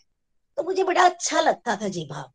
लेकिन मुझे ऐसा लगता था, जब मैं सबको देखती थी ना, कि सब इतना अच्छा काम कर रहे हैं तो मैं तो कुछ भी नहीं करती। तो मेरे को बुरा भी लगता था उस समय। लेकिन जब मैंने ये वाला श्लोक पढ़ा तो मैं खुश हो गई। प्रभु, मैं सही ट्रैक पर हूँ, ठीक है? ये भी मैं ये नहीं कहती हूँ कि जो जिद करते हैं वो ना करें, वो ये करें। लेकिन मेरे मन को इस बात का सुकून हो गया कि हमने जड़ को पानी देना है, पत्तों को नहीं। आपने भी बताया अभी कि जड़ को पानी देना है, पत्तों को नहीं, है ना? और जो जड़ को पानी दे रहा है और प्रेमा भक्ति की तरफ़ बढ़ रहा है, वो बढ़िया है। बाकी भी सारे रास्ते सही हैं, हमने किसी को क्रिटिसाइज नहीं करना, लेकिन हम जिस रास्ते से चल रहे हैं, भक्ति चौक का रास्ता बहुत बढ़िया है, और जो इस भक्ति मार्ग को स्वीकार करता है ना, उसे भगवान की प्राप्ति होती है, अंत में टिकट और वीज़ा दोनों मिल जाते हैं। इसलिए हमने इस भक्ति मार्ग के रास्ते से ही आगे बढ़ना है। बुद्धि में कृष्णा को बिठाना है, सत्संग साधना, सेवा के माध्यम से अपने मन को भगवान के साथ जोड़ देना है तो हमारा भी कल्याण हो जाएगा। Hari Hari thank you so much Neeraj ji बहुत ही प्यारी अंडरस्टैंडिंग आपकी है ना? बस हम सबको ध्यान रखना है कि ऐसा नहीं कि हम भक्ति योग के रास्ते में चल रहे हैं तो हमारे माध्यम से अच्छे कार्य नहीं होंगे। लेकिन हम उसको अच्छे कार्य देखते नहीं है क्योंकि जब निमित मात्र का भाव आ जाएगा तो आपके माध्यम से जितना आप प्योर होते जाओगे आपके माध्यम से जगत कल्याण होता जा रहा है। लेकिन तब वो अच्छा काम नहीं होता वो पुण्य नहीं होता बिकॉज़ वो दिव्य स्तर पे चला जाता है। तो भक्ति योग में आगे बढ़ेंगे तो ऑटोमेटिक आपके माध्यम से अच्छे कार्य ही होने हैं समाज के लिए। लेकिन वो हमें बांधेंगे नहीं बस बंधन में ही लाएँगे। खाली दान करना और खाली अच्छे कार्य करना बट भगवान से नहीं जुड़े हुए तो पुण्य तो बनते हैं लेकिन कहीं ना कहीं वो हमें भगवत धाम की प्राप्ति नहीं देते। इसका सूक्ष्म अंतर सब ध्यान से समझे है ना? हरी बोल जी थैंक यू नीलम जी। चलिए हम यूएस चलते हैं ओहायो विजय जी के पास। विजय जी। हरी हरी बोल जी, हरी हरी बोल।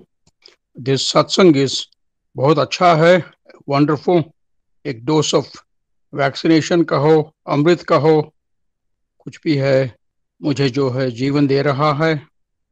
और I am very grateful for the platform अब तो अब मेरी बात करूँ तो मेरा एक मुश्किल है, उसी के लिए मैं सब भक्तों की चाहता हूँ मदद। यह है कि ये अनन्य भाव के बारे में आपने जो बोला है, वो बहुत मुश्किल है मेरे लिए, क्योंकि I am surrounded by distractions always continuous TV है, और यह सेल फ़ोन है सेल फ़ोन पे न्यूज़ है, और कुछ फिक्शन है ऐसा। तो डिस्ट्रैक्शंस बहुत है तो फिर भी मैं जो है मैक्सिमम टाइम नोट्स लगाया हूँ हमारे वॉल पे कि चैंट चैंट चैंट ऐसा। तो जस्ट रिमाइंडर्स फिर भी कभी कभी बहुत बार भूल जाता हूँ। तो मुश्किल तो यह है कि अनन्य भाव टू गेट इट क्योंकि मेरा एक्सटर्नल कॉन्शियस ऑटोमेटिक हो जाता है, क्योंकि वाइफ में डिस्टर्ब न्यूज़ में disturb cell phone will ring तो ये होता ही रहता है। दुनिया का तो दुखालय है। तो खींचते रहता है। तो मेरी एक, ये, खाली एक आशा है कि मैं मेरे मन को, दूषित मन को, बुद्धि को फिर वापस खींच लूँ भगवान की तरफ़। तो भगवान में जो है फेथ है that he is promising over and over in many many many verses कि श्रद्धा रखो, विश्वास रखो। आप भी यही बता रहे हैं। मैं मैं तो बुद्ध हूँ। बुद्धि में नहीं जाती है। लेकिन फिर भी कोशिश करते ही रहता हूँ। भगवान का नाम लेने के लिए और जो है, आप, प्रीति जी, नितिन जी, मेंटोर विजय जी, सब लोग, सब इतनी अच्छी प्रीचिंग्स देते हैं कि खाली at least one percent two percent तो इसमें मेरी पेन ड्राइव में चले जाए और घर में जो है आई मीन दिन में चौबीस घंटे होते हैं। Minimum one hour two hours four hours जितना भी हो सके ये अनन्य भाव से भगवान का नाम लूँ। यही मेरी आशा है यही मेरी रिक्वेस्ट है सबसे। तो हरी हरी बोल जी thank you so much Hare Krishna. Hari Hari बोल। Always there with uh, Vijay ji, with you as well, with all of you. देखिए होता क्या ये तो हमेशा ही रहेगा। बिकॉज़ वर्ल्डली लाइफ है ना खासकर कलयुग है। डिस्ट्रैक्शन बहुत ज़्यादा है। खाली आपके लिए नहीं है हम सब के लिए हैं डिस्ट्रैक्शन लेकिन रिपीटेशन बार बार repeated dose of satsang sadhana seva से क्या होता है कि हमें उन डिस्ट्रैक्शन के बीच में रहते हुए भी फोकस बनाना आता है है ना? जहाँ हम कभी पंद्रह मिनट भी डिवोशन को नहीं दे रहे थे, अगर अब हम ट्वेंटी फोर आवर्स में से फोर फाइव आवर्स भी ऐसे निकाल रहे हैं जहाँ हमारा ध्यान लग रहा है डिवोशन में तो दैट्स अ गुड अचीवमेंट है ऐसे चलते रहिए, फिर क्या होता है छोटे छोटे स्टेप्स हम लेते रहते हैं, कृपा बढ़ती रहती है, वही चीज़ें जो बड़ी मुश्किल लगती थी, फिर वो आसान हो जाती है। चलते रहना है हरी हरी बोल जी thank you ji thank you चलिए हम चलते हैं नीरज जी के पास अमृतसर। हरी हरी बोल हरी बोल निखिल जी हरी बोल एवरीवन मैं नीरज फ्रॉम अमृतसर। और आज का सत्संग हमेशा की तरह बहुत ही दिव्य सत्संग था। और आज जो हमने सीखा सत में वो वही रास्ता हम लोग अपनाना चाह रहे थे। लेकिन हमें कुछ समझ नहीं आ रहा था लेकिन हम गोलक एक्सप्रेस के साथ जुड़े। और अपने मेंटर्स के माध्यम से, आपसे, प्रीति जी से बहुत दिव्य सत्संग लिए। तो इसमें भगवान ने जैसे हमें बताया कि किस तरह हम भगवान को प्राप्त कर सकते हैं। भगवान ने कोई डिफ़िकल्ट रास्ता नहीं बताया। भगवान ने बहुत आसान तरीका हमें समझाया कि देखो, हम लोग ड्यूटीज़ तो सारी करते हैं। जिन ड्यूटीज़ को हम पहले बोझ समझ कर करते थे। या मैं अपनी बात करूँ, मैं यही कहती थी, मैं ही क्यों करूँ? ऐसा भाव था। और तुमने इसे बहुत खुशी से करना है। और मैंने इसे अपनी लाइफ में इम्प्लीमेंट भी किया। और साथ में भगवान ने एक बात बोली, मुझे ऐड कर लो। हमेशा मेरा चिंतन करते हुए ड्यूटीज़ करो। और अगर मैं अपनी बात निखिल जी आपको बताऊँ तो मैं हर वक्त तब जो ड्यूटीज़ जो मुझे बोझ लगती थी, या मुझे ये लगता था, मैं ही क्यों करूँ? बाकी सब क्यों नहीं करते? ऐसा भाव मेरे अंदर से बिल्कुल खत्म हो गया। मैंने इस चीज़ को इम्प्लीमेंट किया। और भगवान का हरे कृष्ण महामंत्र जो मुझे आपने दिया मैं उसका चिंतन करते हुए रेगुलर आगे बढ़ने का प्रयास करती हूँ। और इसी श्लोक में भगवान ने हमें यही बताया कि तु, अगर तुम इस रास्ते पे चलोगे ना तो तुम मुझे प्राप्त कर पाओगे। और साथ में मन और बुद्धि जो हमेशा भटकते थे भगवान ने कहा इसमें भी मुझको स्थिर करो। और धीरे धीरे हम ऐसा करने का प्रयास भी कर रहे हैं अपने मेंटर्स के माध्यम में। तो भगवान ने बताया कि तुम मुझे फिर प्राप्त भी कर सकोगे, लेकिन करो रेगुलर करो और भाव से चलो कि, और भाव जैसे प्रीति जी और आपने बताया बहुत इंपॉर्टेंट है। पहले भाव कोई नहीं था, लेकिन धीरे धीरे अब भाव आने शुरू हुए और भगवान ने श्लोक मेरे माध्यम से बताया अनन्य भाव कि कोई अन्य भाव नहीं होना चाहिए। और जैसे विजय जी ने बताया कि अभी भाव लाना बहुत मुश्किल है और सच में ये हम सबकी लाइफ में डेली रूटीन में हो जाता है, लेकिन अगर हम रेगुलर सत्संग, साधना, सेवा करेंगे रेगुलर सुनते रहेंगे तो वो भाव आएँगे हमारी लाइफ में। और फिर हम हर एक्टिविटी जो लाइफ की करेंगे, जैसे आपने बताया, प्रीति जी ने, हम पानी भी पियेंगे तो कैसे भगवान को भोग लगाकर अर्पण करेंगे। लेकिन ये होगा कैसे? धीरे धीरे फिर भगवान ने हमें ये भी बता दिया कि महापुरुष कौन है? जिन्होंने भगवान को प्राप्त कर लिया है और भगवान कहते हैं, जो महापुरुष हैं, जिन्होंने मुझे जान लिया है, जो पहचान लिया है कि कन कन में मेरा वास है, मैं सर्वव्यापी हूँ, मैं सर्व ज्ञाता हूँ तो वो फिर क्या करते हैं, वे दोबारा से एक भौतिक दुनिया में वापस नहीं आते। और फिर भगवान ने हमें ये भी बता दिया कि क्या करो, भक्ति मार्ग को फॉलो करो। फिर हम लोग कई बार विचलित हो जाते हैं कि मैं तो वेदा, वेद नहीं पढ़ती या अगर हम तपस्या ही कर रहे हैं तो क्या मैं भगवान को प्राप्त नहीं कर पाऊँगी? तो इस, मैं तो केवल दान नहीं करती हूँ। तो इस श्लोक के माध्यम से भगवान ने हमें बहुत अच्छी तरह समझाया कि अगर तुम भक्ति मार्ग को फॉलो करोगे ना तो फिर तुम ये जो वेद करोगे, तपस्या करोगे, दान करोगे, इनका भी फल तुम्हें मिलेगा। जैसे आपने बताया कि जड़ को पानी देंगे तो सारे पत्तों को पानी मिल जाएगा।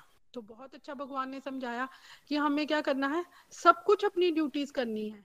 ये वेदाध्ययन भी करने हैं, तपस्या भी करनी है, दान भी करना है, लेकिन किस भाव से करना है? नियमित मात्र के भाव से।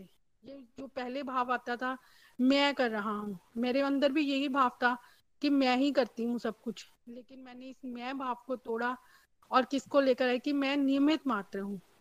भगवान ने मुझे दिया है तो मैं आगे भगवान के बच्चों को ही इसको बांटूँगी। लेकिन ये भाव आया हमारे मेंटर्स के माध्यम से। आप सबसे जो हमने सीखा, इसलिए आज के श्लोक बहुत ही दिव्य थे, बहुत कुछ सीखने को मिला। भगवान ने बहुत आसान तरीका बता दिया भगवान को पाने का।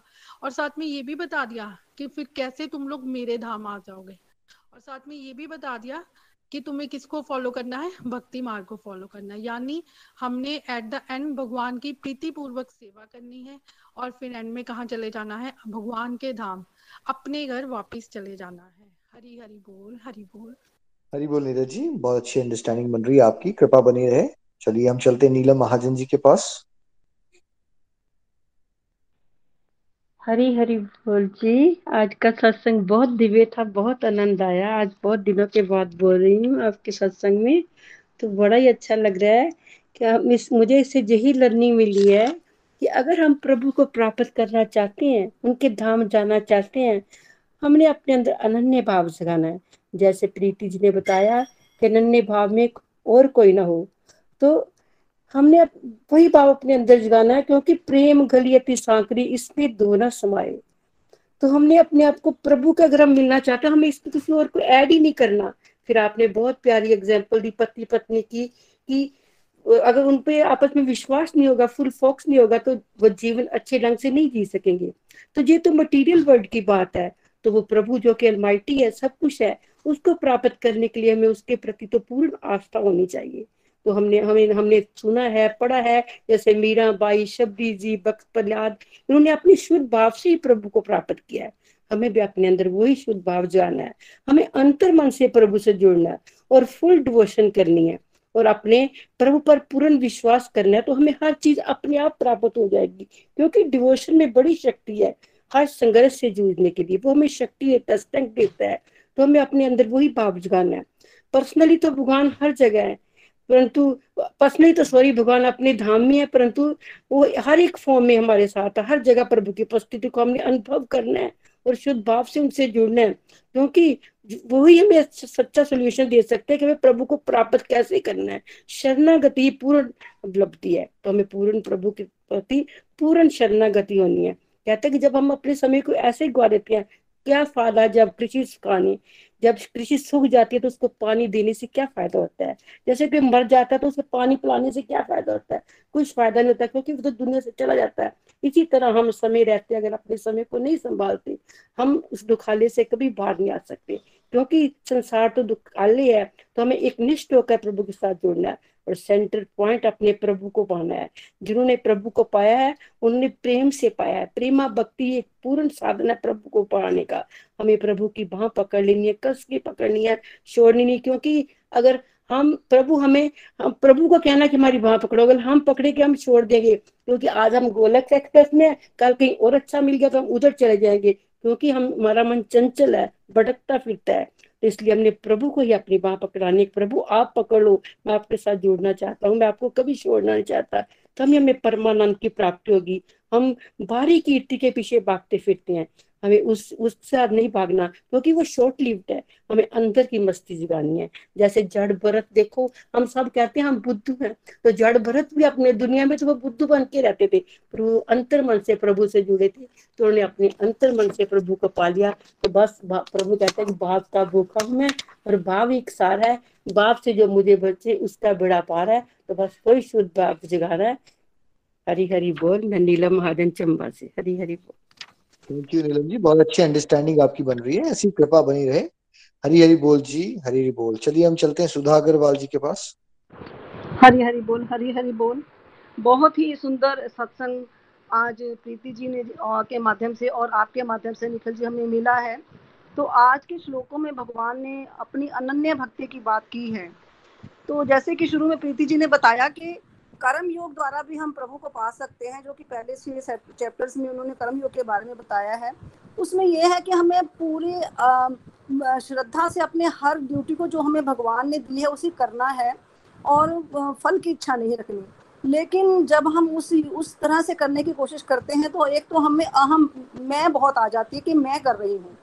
दूसरा ये है कि फल की इच्छा भी हमें कहीं ना कहीं रहती ही है तो हम उस तरह से भगवान से जुड़ नहीं पाते हैं। दूसरा, ज्ञान योग के माध्यम से जब हम करते हैं तो ज्ञान हमें होता है, लेकिन वो हमारी बुद्धि में स्थिर नहीं रहता। फिर वही जब हमें ज्ञान हो जाता है तो अहंकार आ जाता है, या हमें दूसरों से हम थोड़ा डिफरेंट हो जाते हैं। तो ज्ञान योग भी जैसे हमें सभी को पता है कि हम आत्मा है, लेकिन वो ज्ञान जब हम बिहेव बिहेव करते हैं तो वो स्थिर नहीं रहता। लेकिन भक्ति का मार्ग जो प्रभु ने बताया, ये बहुत ही सरल है, और ये भगवान ने भी कहा है कि सरल है, क्योंकि भक्ति में खो जाना, एक बार जब मनुष्य भक्ति में खो जाए तो उससे उसका जो आनंद आता है तो वो उसको फिर उस आनंद से बाहर आने का मन नहीं करता। शुरू में हम लोग, ये सच है कि हम शुरू में 90 परसेंट हम लोग जो जुड़ते हैं, किसी ना किसी दुख से ही जुड़ते हैं मोस्टली लेकिन जब और प्रभु हमें प्रलोभन देकर, कई बार हमारे हमें अपनी तरफ़ आकर्षित करने के लिए हमारी इच्छाएँ भी पूरी करते हैं, जैसा कि प्रियंका जी ने कहा कि उनकी जो वीज़ा की प्रॉब्लम थी, वो दूर हुई। प्रभु बहुत दयालु हैं और वो भक्तों के कष्ट हरते हैं। वो चाहते हैं कि मेरे भक्त जो है, मेरे मेरे बच्चे जो हैं, मेरी भक्ति के मार्ग पर चले। और इसलिए वो हमें जैसे हम बच्चों को कुछ प्रलोभन दे के कहते हैं कि थोड़ा सा पढ़ाई करो तो इस तरह से वो हमें प्रलोभन देकर अपनी भक्ति के मार्ग पर लाते भी हैं। लेकिन उसके बाद हमें, जब हमें ये विश्वास हो जाता है कि प्रभु हमारे हैं और जो हमारे वो हमारा हित ही चाहते हैं तो अगर हमें ज़िंदगी में दुख भी मिले तो हमें उनका दामन नहीं छोड़ना है, क्योंकि जब हम उनकी भक्ति में डूब जाते हैं तो फिर वो हमें, हमारा अहित नहीं होने देते, वो हमें वो देते हैं जो हमारे लिए सही है।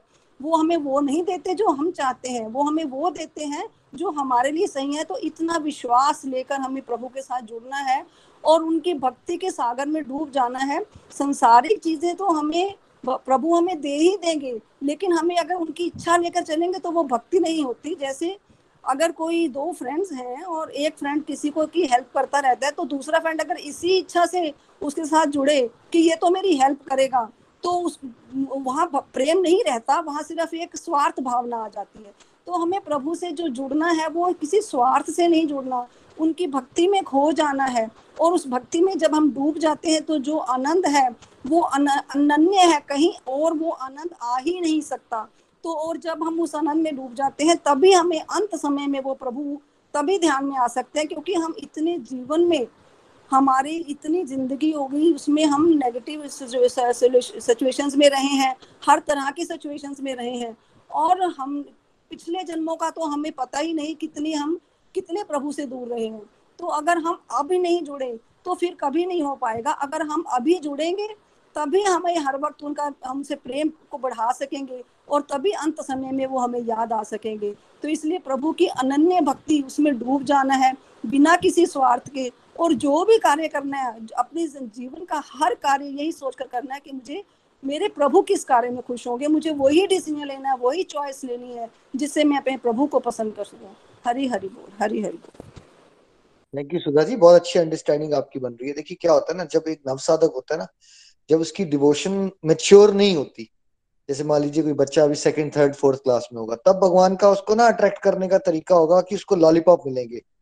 उसका कोई बिगड़ा काम बन जाएगा उसकी नौकरी लग जाएगी उसके घर बच्चा नहीं हो रहा उसको बच्चा मिल जाएगा। इस तरह का जिस, जिससे वो बड़ा जल्दी खुश हो जाए एक्साइटेड हो जाएगा ओ वाह वाह भक्ति कर रहा हूँ मुझे लाभ हो रहा है। कि नवसाधक की सोच वहाँ तक होती है। जब कभी डिवोशन में कोई बहुत मेच्योर हो जाएगा ना तो फिर उसको भगवान प्रतिकूल कृपा में डालते हैं, उसके वैराग्य के लिए। उसको अनकंडीशनल लेवल में आने के लिए ऐसे ऐसे माहौल में डाला जाएगा जहाँ उसको अनन्य नहीं है ना उसकी भक्ति अभी। क्योंकि उसकी अटैचमेंट है संसार में कहीं ना कहीं किसी ना किसी के साथ या किसी चीज़ के साथ तो ऐसी जगह पर अटैक होगा जहाँ से उसको वैराग्य दिया जाए। जैसे भगवान, विभीषण भगवान के बहुत अच्छे भक्त थे, लेकिन वो शुद्ध भक्त नहीं बन पा रहे थे, क्योंकि उनको क्या लग रहा था, यार, है तो मेरा भाई नए, जो भी है तो अटैचमेंट थी ना एक मोह था भाई के साथ तो फिर भगवान ने कैसे कृपा की उनके ऊपर? एक नव साधक को ये कृपा नहीं समझ आएगी, कि नव साधक को कृपा यही समझ आती है कि जो मेरे मन की इच्छा थी भगवान ने पूरी कर दी। अब भगवान का मैं बड़ा आभारी हूँ, इसलिए मैं भगवान की सेवा करता हूँ या डिवोशन करता हूँ। लेकिन जब कोई मेच्योर लेवल पे जाता है डिवोशन में हायर लेवल पे जाता है, उसको भगवान ने प्रमोशन देनी होती है तो उसका तरीका होता है, जैसे विभीषण को रावण के माध्यम से भरी सभा में जूते पड़वाना इंसल्ट करवाना, उसकी तब क्या हुआ? जब समाज के कठोर जूते पड़ते हैं तो किसकी याद आती है फिर? विभीषण को। तब हमें किसकी याद आती है? तब हमें भगवान के चरण कमलों की याद आती है। फिर हम भगवान की शरण में जाते हैं। तब उसको रियल वैराग्य जागता है और अल्टीमेटली भगवान की शरणागति लेता है। तो अनन्य भक्ति तक पहुँचने के लिए लोअर स्टेजेस पे क्या मिलता है? फेवरेबल कंडीशंस एंड लॉलीपॉप्स और हायर स्टेजेस पे क्या मिलता है?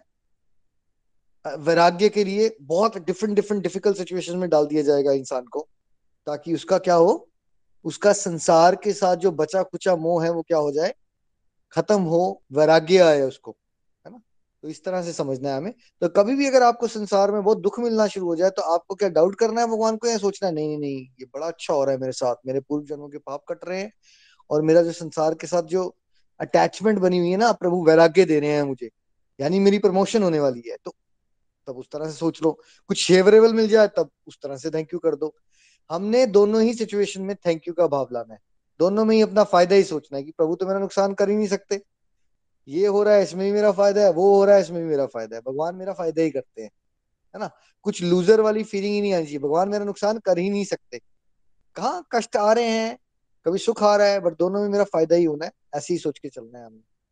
थैंक यू जी चलिए हम अंशु जी के पास चलते हैं आज के भजन के लिए। थैंक यू निखिल भैया जी। सबको राम राम जी। हरी हरी बोल एवरीवन आज का सत्संग बहुत अच्छा था और बहुत ही आनंद आया। मैं तो जितना रिव्यू देने का आनंद नहीं आता जितना सुनने का आनंद है कि भी हमारे कोई चल रहा हो ना, मन में कोई उथल पुथल हाय कुछ तो फिर जो रिव्यू देते हैं ना डिवोटीज उनके मतलब की रिव्यूज़ में आंसर हमें मिल जाता है। और जो आपकी ना लाइन लास्ट वाली लाइन बड़ी अच्छी लगी कि चाहे दुख आए, चाहे सुख आए, पर हमें ना वो नहीं करना। निरंतर लगे रहना चाहिए सत्संग साधना और सेवा सदाचार में। क्योंकि ये संसार दुखालय है दुख तो आएँगे आएँगे। पर जो हमें, जो हम भक्ति करें जो भक्ति के रास्ते पर है ना तो बल्कि भगवान, बल्कि रास्ते में बड़ी हमारी रुकावटें आएँगी। तो भगवान हमारी ना बड़ी परीक्षा लेंगे। पर हमें ये डरना नहीं है, हमें वो ना। पता निकले भैया जी, आज पता नहीं आजकल क्या हो रहा है मेरे साथ ना, कि वह तो नींद नहीं पड़ती है। अगर पड़ भी जाए ना रात को तो दो घंटे या तीन, चार घंटे हुए तो सोए हुए। फिर जब भी मेरी आँख खुलती है ना तो घड़ी पर देखती हूँ ना तो तीन का टाइम, तीन या साढ़े तीन या चार, ये टाइम होता है। तो फिर मैं केवल बैठ जाती हूँ। अच्छा जी, फिर सोचती हूँ अच्छा जी, भगवान जी, मैं रात को सोई थी। वो करके, जाप जू करके, भगवान जी मेरे को अमृत वेले उठा देना तो मैंने आपका नाम जाप करना। है तो फिर ये सोचती हूँ अच्छा जैसे पेरेंट्स उठाते हैं ना बच्चों को, जैसे एग्ज़ाम लगे तो बच्चों को उठो तो पढ़ो, सुबह का पढ़ा होता है फ्रेश जो अच्छा होता है वो। तो फिर मैं क्या करती हूँ? फिर बैठ जाती केवल बैठ के जाप करती केवल लेट के लेट के जाप करती हूँ। तो ये हो रहा है मेरे साथ। चलो, भजन की ओर चलती हूँ। बोल सदगुरुदेव महाराज की जय। जय श्री राम। जब कोई नहीं आता, मेरे राम आते हैं। मेरे दुख के दिनों में वो बड़े काम आते हैं। मेरे दुख के दिनों में वो बड़े काम आते हैं। जब कोई नहीं आता, मेरे राम आते हैं। जब कोई नहीं आता, मेरे राम आते हैं। मेरे दुख के दिनों में वो बड़े काम आते हैं। मेरे दुख के दिनों में वो बड़े काम आते हैं। मेरी नैया चलती है, पतवार नहीं हिलती। मेरी नैया चलती है, पतवार नहीं हिलती। तेरे आने की भगवन जंकार नहीं सुनती।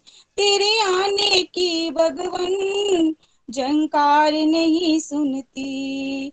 बिन कान सुने, बिन देखे, वह सब जान जाते हैं। बिन कान सुने, बिन देखे, वह सब जान जाते हैं। जब कोई नहीं आता, मेरे राम आते हैं। जब कोई नहीं आता, मेरे राम आते हैं। मेरे दुख के दिनों में वो बड़े काम आते हैं। मेरे दुख के दिनों में वो बड़े काम आते हैं। वो इतने बड़े होकर दिनों से प्यार करे। वो इतने बड़े होकर दिनों से प्यार करे।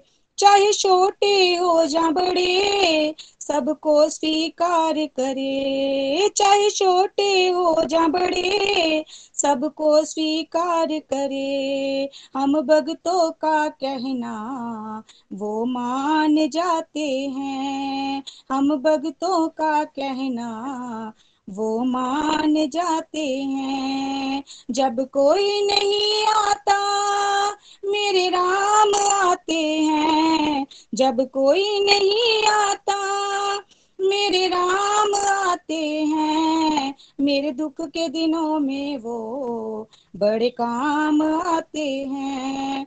मेरे दुख के दिनों में वो बड़े काम आते हैं। जब संकट आगे रे, मेरे राम बचाते हैं। जब संकट आगे रे, मेरे राम बचाते हैं। शबरी के झूठे वे प्रभु जाकर खाते हैं, शबरी के झूठे वे। प्रभु जाकर खाते हैं, रावण अभिमानी को। प्रभु ज्ञान कराते हैं, रावण अभिमानी को। प्रभु ज्ञान कराते हैं। जब कोई नहीं आता, मेरे राम आते हैं। जब कोई नहीं आता, मेरे राम आते हैं। मेरे दुख के जाओ मेरे दुख के जाओ मेरे दुख के दिनों में वो बड़े काम आते हैं। मेरे दुख के दिनों में वो बड़े काम आते हैं। हरे कृष्ण, हरे कृष्णा, कृष्ण कृष्ण, हरे हरे। हरे कृष्ण, हरे कृष्णा, कृष्ण कृष्ण, हरे हरे। हरे राम, हरे रामा, राम राम, हरे हरे। हरे राम, हरे रामा, राम राम, हरे हरे। हरे कृष्ण, हरे कृष्णा कृष्ण कृष्ण हरे हरे हरे कृष्ण हरे कृष्ण कृष्ण कृष्ण हरे हरे हरे राम, हरे रामा, राम राम हरे हरे, जब कोई नहीं आता, मेरे राम आते हैं, मेरे दुख के दिनों में वो बड़े काम आते हैं।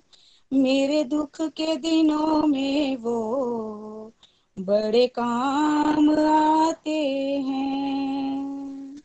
हरी बोल। जय श्री राम। थैंक यू प्रीति भाभी जी। थैंक यू निखिल भैया ji. Thank you everyone Ram Ram जी। आज के नंद की जय। जय श्री राम। हरी हरी बोल जी। हरी हरी बोल। Thank you so much Anshu ji. बहुत प्यारा भजन आपने सुनाया। एंड सारे प्यारे प्यारे रिव्यूज़ के लिए आप सबकी पार्टिसिपेशन के लिए thank you all for your precious time thank you जी. मेरे को आज सेवा का मौका मिला। जय श्री थैंक यू जी. जय श्री कृष्ण. श्रीमद भागवत गीता की जय. गोलोक एक्सप्रेस से जुड़ने के लिए आप हमारे email address info at golokexpress.org द्वारा संपर्क कर सकते हैं या हमारे व्हाट्सएप या टेलीग्राम नंबर 7018026821 से भी जुड़ सकते हैं। आप हमसे फेसबुक पेज और यूट्यूब चैनल के माध्यम से भी जुड़ सकते हैं। हरी हरी बोल।